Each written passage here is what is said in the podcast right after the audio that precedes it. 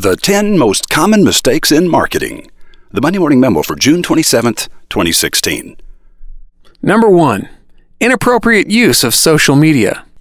The whole world is on Facebook, but is that the right place for your product or service to be advertised? To get a clear idea of the kinds of offers that are working well on Facebook, go to the Success Stories page at facebook.com. Judging from this list of success stories, it would appear that Facebook works extremely well for getting people together socially, not so well for hard goods and services.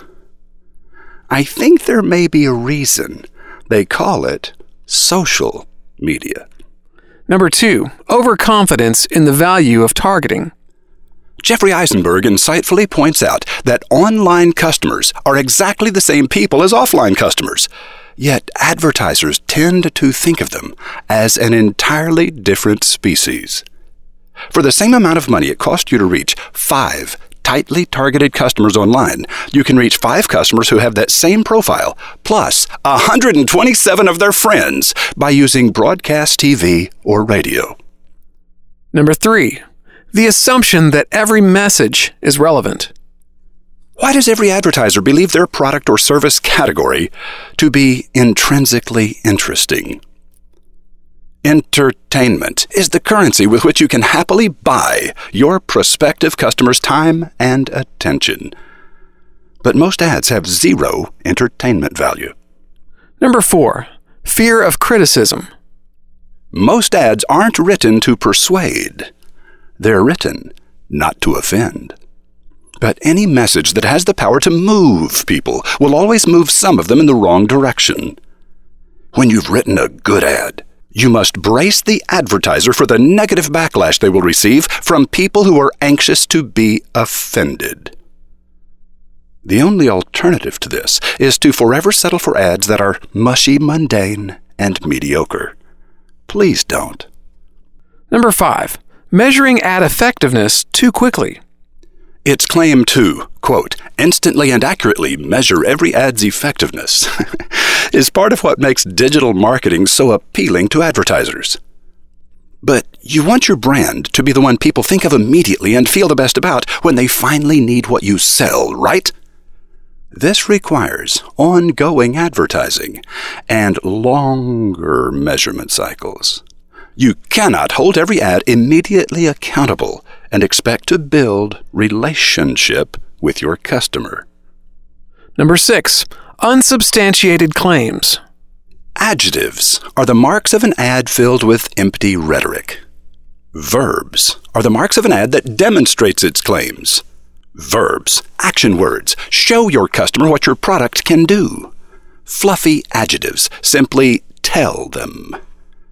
In the words of Christopher J. Maddock, show, don't tell. Number seven, believing that old media no longer works. It is true that you need a website and that most customers are going to visit your website before making first contact with you. Therefore, it's vital that your website be a good one. But if you believe that online marketing is the most efficient way to drive traffic to your website, you need to go back and read most common mistake number two. Do you want to see a massive jump in the effectiveness of your online ads? Begin advertising on radio or television. The downside is that your elevated metrics will make it appear as though your online efforts are working magically well, when in fact, the credit should be attributed to mass media. Number eight, assuming, quote, the decision maker, end quote, is the only person you need to reach. Decisions aren't made in a vacuum.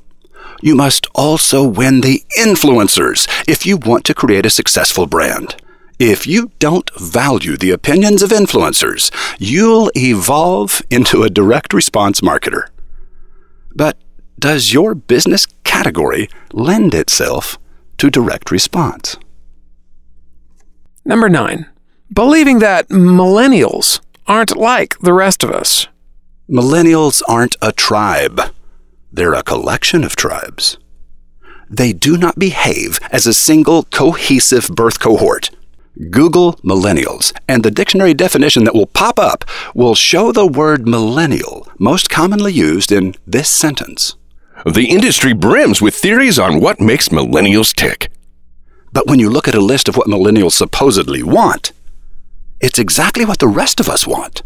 Yes, they're not like we 50 somethings used to be, but then we're not like we used to be either. Number 10. Ad speak. People don't hate advertising, they hate boring advertising. They hate predictable advertising. They hate the time wasting, life sucking sound of too many words wrapped around too small an idea. They hate ad speak. But they love entertainment. Learn to purchase your customers' time and attention and goodwill with delightful, interesting, entertaining ads. Come to Wizard Academy and we'll show you how. Roy H. Williams. We can't all be rich in life, but relying on some well established business protocols, we all can be much healthier than we are today. That's the premise behind Jill Ginsburg's Self Made Wellionaire, which draws on her background as an MBA, serial entrepreneur, and former corporate brand manager to show overworked business owners, professionals, and do it all working moms how to succeed at health. The irony of Jill's approach, as she explains to roving reporter Rotbart, is that when people become effective CEOs of their own health, often their business performance also shows impressive improvement. Catch all this improvement at MondayMorningRadio.com.